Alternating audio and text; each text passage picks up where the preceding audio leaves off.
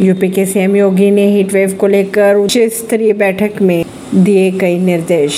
उत्तर प्रदेश के मुख्यमंत्री योगी आदित्यनाथ ने हीटवेव को लेकर सोमवार को उच्च स्तरीय बैठक की। उन्होंने ये भी कहा कि हीटवेव से बचाव के लिए लोगों के बीच जागरूकता फैलाई जाए और अस्पतालों में हीटवेव से प्रभावित लोगों को तत्काल इलाज के लिए भेजा जाए। मुख्यमंत्री ने ये भी कहा कि पानी की कमी वाले क्षेत्रों में टैंकरों से आपूर्ति की जाए और अनावश्यक बिजली कटौती न की जाए।